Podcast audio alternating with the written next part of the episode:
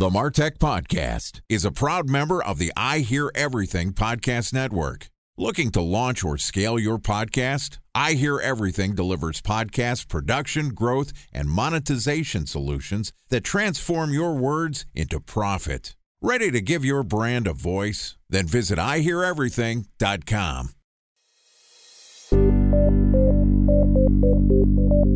From advertising to software as a service to data. Across all of our programs and clients, we've seen a 55 to 65% open rate. Getting brands authentically integrated into content performs better than TV advertising. Typical lifespan of an article is about 24 to 36 hours. If we're reaching out to the right person with the right message and a clear call to action, then it's just a matter of timing. Welcome to the Martech Podcast, a Ben J. Shap LLC production. In this podcast, you'll hear the stories of world class marketers that use technology to drive business results and achieve career success. We'll unearth the real world experiences of some of the brightest minds in the marketing and technology space so you can learn the tools, tips, and tricks they've learned along the way. Now, here's the host of the Martech Podcast, Benjamin Shapiro. Welcome to the Martech Podcast. Today we're going to discuss using content to improve your pipeline efficiency. Joining us is Mike Orr, who is the founder of Grapevine 6, which is a content engagement platform that accelerates your sales and marketing by using artificial intelligence to provide content that moves sales opportunities through the pipeline in a more efficient manner. Today, Mike is going to tell us about why he believes third party content syndication can have a dramatic impact on your bottom line. Okay, here's our interview with Mike Orr, the founder of Grapevine 6. Mike, welcome to the Martech podcast. Thanks very much. Great to have you here. I've played around a little bit with the Grapevine 6 tool. It looks like an incredibly powerful way for you to find and share content. Uh, I'd love to hear a little bit about your background and how you got into Grapevine 6 and what you do in your words. Fantastic. I'd love to give it.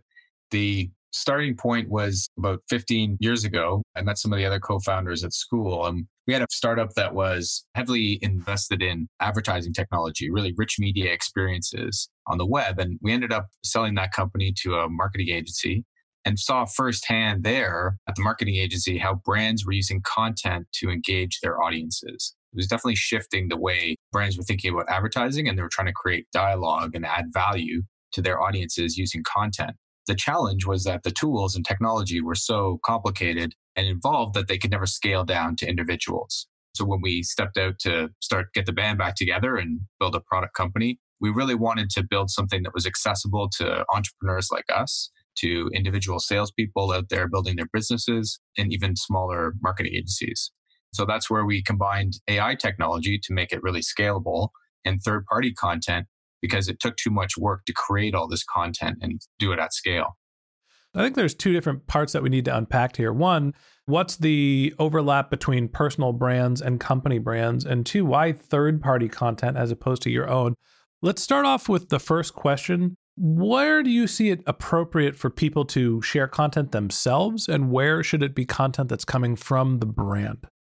For sure. And they're connected too, because if you think about your personal brand, it's really a representation of your interests and what you're an expert in and what your relationships are about. And part of that is going to be your corporate brand. It's important that I work for Grapevine 6, but that's not the only thing about me that makes my brand personal. I'm also interested in different technology and I'm interested in soccer and I'm interested in a few different things. And I connect with people based on those interests. And when I'm out selling and promoting my company and talking to people about how I can solve their problems, I want to build as personal relationship as possible because people don't buy from brands. In, in the B2B space and in any considered purchase, ultimately you're buying from the people you're going to work with, the people you want to trust. So that's where I need to build those connections is based on those shared interests and the topics that I'm really interested in. And one of those is going to be my company. So there's an interesting overlap here where, you know, you're a representative for your company. And I'll use this as an example, even though I'm a solopreneur and it's my company. I post content promoting the Martech podcast on my LinkedIn profile. And so if I wasn't the person that was the owner and operator of the company and somebody else was the podcast host, they're posting trying to promote my business. On the flip side, those people might not always be with my company. So, how do you reconcile the fluid nature of the workforce and people promoting brands that they work for? That's a very interesting question. And it kind of goes to what I think is the evolution of social's impact, and especially in more of the B2B space. So, consumer is a very different animal, I think. But when you're selling relationship driven products and services, trying to promote them, that was always the concern that we heard starting out well, six or seven years ago was I don't want these people are spending too much time on LinkedIn as it is. I don't want to build up their brand so that somebody comes across and promotes them and recruits them. What if they leave and take their Rolodex with them? That was always the problem with salespeople to begin with, that everybody complained that, hey, they could just pick up and go from Oracle to SAP and take all their customers with them. Same in wealth, where we were do a lot of work. And the flip side to that is if you don't invest in those people and give them a chance to build their brand and build their relationships, they're not either going to be successful and they're going to stay at your company because nobody's going to recruit them. So you lose on both fronts in those cases. So it's kind of like the training analogy of if you don't invest in your people and training, then they'll probably just stay. But if you do invest, they may leave, but you're going to have much better people and they're going to stay because people want to work for companies that recognize that they have a lot of value. It's interesting. I mean, the notion of developing the personal brand and using it as an asset for a company, that's probably not a new phenomenon. I think with social media, what you're seeing is people that have big networks leverage that as an asset and makes them more valuable. I also think that there's another component to play here, which is how not only companies, but people are responding to advertising where nobody wants to be sold to. And more of the traditional formats of advertising are going away and being replaced by influencer marketing or personal relationships and personalization technology. There's just something about this format of marketing, which on some level I appreciate and I think is great. And on some level makes me feel a little bit uncomfortable because if I go to a company, the expectation is that I am them going to become a marketing vehicle for that company. What's the line where people that are working for organizations that are asking them to use their personal brand to market their service? You know, where is it appropriate to say yes? And where can you step back and say, I don't want to publish your content on my personal blog? So, what we've seen out there is that in a straight marketing value proposition of amplification or whatever that is, you're trying to drive more organic impressions of your brand. It's definitely going to be a transactional relationship with the employee or the person so that you're going to have to find some way to compensate them for that use of their network because there's no value in it for them. So we've seen things like campaigns to give away movie tickets or whatever it is that people can win by promoting this stuff. And it ends up being just another paid media channel. I think where it gets interesting for marketing is where you're investing in that individual as a thought leader, as somebody that should be respected and have a great network, just the same way as you build them up through training and their own personal knowledge equity. You're working into building their relationship equity by giving them not just your own content, and hopefully that content adds a lot of value to their network, isn't just a promotion or whatever. It's actually educational in some way or entertainment. But then you're also giving them third party content or encouraging them to understand how to build their personal brand and relationship network because that's a huge value to them inherently. It doesn't extend beyond the brand. And then the more that they do that and the better they do at it, the more valuable their network is to you as a brand as well. I think the takeaway here is that if you're the owner of a brand or if you're managing a team, asking them to post on their personal social networks without providing something back to them probably isn't the best way to handle it. Making sure that you're providing some sense of promotion or compensation for people being a marketing channel for your company is a good way to incentivize them to follow through and consistently post on your behalf. Time for a one minute break to hear from our presenting sponsor, Mutinex. In 1919, John Wanamaker said, Half the money I spend on advertising is wasted. I just don't know which half. Well, the advertising landscape has changed since then, and instead of reaching your audience on two channels, you're probably reaching them on 20. Turns out John didn't know how easy he had it. But that doesn't mean that you should give up on striving towards marketing effectiveness. No matter how complex your marketing strategy is, Mutinex Growth OS is the market mix modeling platform that measures the impact of marketing on your bottom line. Mutinex's market mix modeling platform calibrates your insights against the latest market conditions so you can make media and marketing investment decisions confidently and quickly. Ready to take your team from I think to I know? Then join brands like Samsung, ING, and Asahi who make better marketing decisions with Mutinex. Mutinex Growth OS. Your best decision starts here. To learn more about Mutinex, go to mutinex.co. That's M U T I N E X dot co. Okay, here's the rest of today's interview.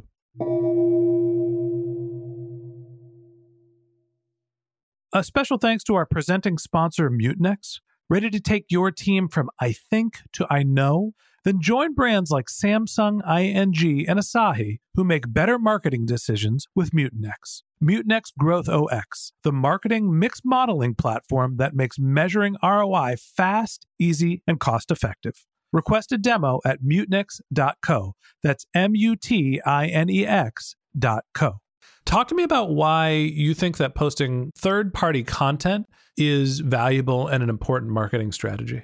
I think it drives the authenticity of what you're doing as an individual and even as a brand. The ones that recognize, hey, I don't have all the answers and I'm not just obviously promoting solely my own stuff. And I'm trying to get other viewpoints out there and find educational or valuable content that adds value to the people I'm connected to is going to increase your credibility. So ultimately, what we've seen is people move from strategies where, especially on the individual level, because at the brand, it's expected that, especially when they produce a lot of content, they're going to be sharing all their content. But I would say instead of sharing the same thing over and over and over and over again, try and mix in some third party content or add that as a commentary on your own content.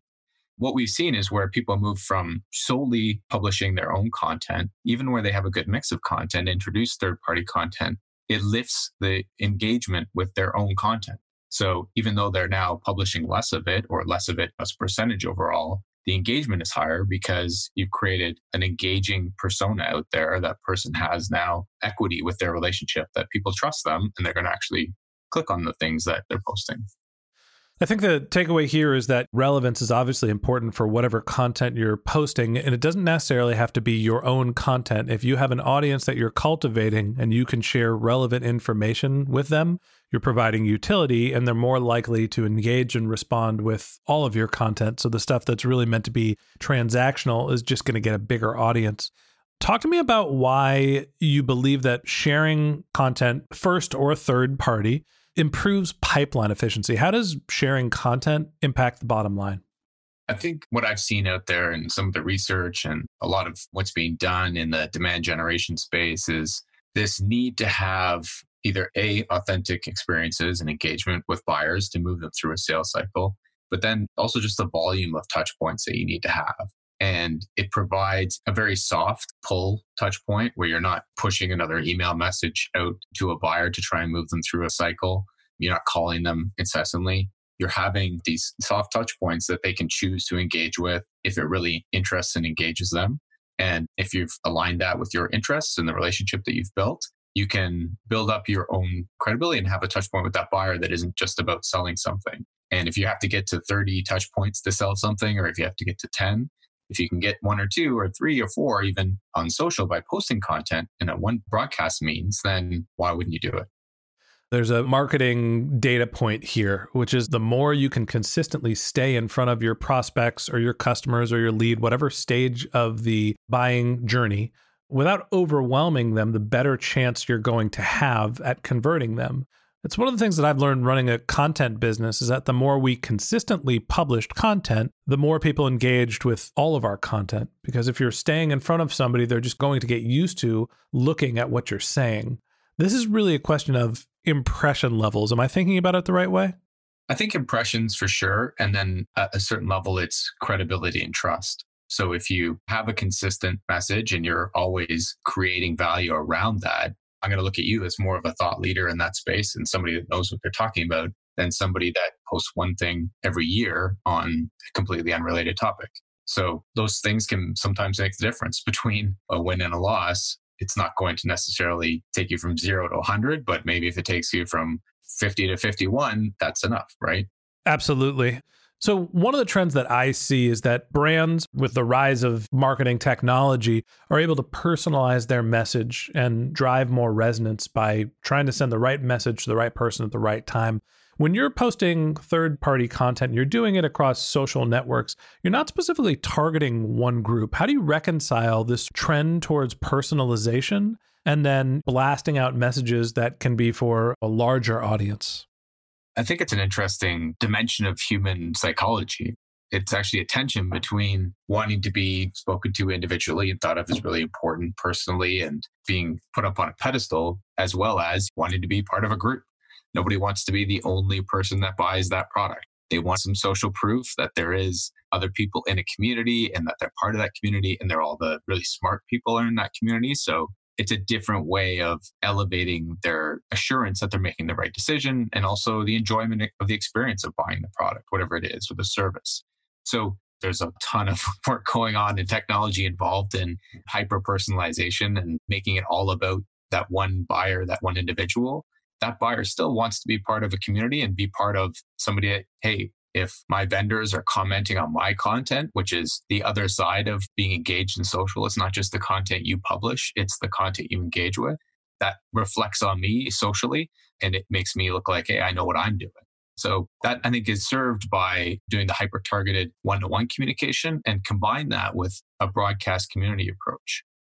I think that there's a lot that we've covered in terms of not only why brands are focusing on getting their employees to start sharing their content, why mixing in third party content with what you're sharing is important to keep yourself relevant, position yourself to be a subject matter expert, but also how keeping those impression levels up helps you stay relevant and affects the bottom line. So I think that this is a great stopping point for today. And in our next episode, we're going to talk about some tactical ways that you can find the right content and share it with the right audience. So that wraps up this episode of the Martech podcast. Thanks to Mike Orr, the founder of Grapevine 6, for joining us. In part two of this interview, which we're going to publish tomorrow, Mike is going to tell us his practical tips for finding and posting relevant content. And if you can't wait until our next episode and you'd like to learn more about Mike, you can click on the link to his LinkedIn profile in our show notes. You can send him a tweet at Mike Orr 8, M I K E O R R, the number 8. Or you can visit his company's website, which is grapevine6.com, G R A P E V I N E, the number 6.com. A couple of links that I want to tell you about, which are in our show notes. If you didn't have a chance to take notes while you were listening to this podcast, don't worry about it. We've got you covered. Just head over to martechpod.com where we have summaries of all of our episodes and contact information for our guests. And if you're a subscriber to the Martech podcast, thanks for being a member of our community. We always want to hear from you, so we created benjshap.com slash question, where you can send us your topic suggestions or your marketing questions, which we'll answer live on our show. Of course, you can always reach out on social media. My handle is benjshap on LinkedIn and on Twitter, B-E-N-J-S-H-A-P. And if you haven't subscribed yet and you want a daily stream of marketing and technology knowledge in your podcast feed, in addition to part two of our conversation with Mike Orr, the founder of Grapevine 6, we're going to publish an episode every day during the work week. So hit the subscribe button in your podcast app and we'll be back in your feed tomorrow morning. If you'd prefer to have our content delivered to your inbox, we also have a once a week newsletter with links to our audio players, episode summaries, and the contact information for our guests. To subscribe, go to benjshap.com slash newsletter. Okay, that's it for today, but until next time, my advice is to just focus on keeping your customers happy.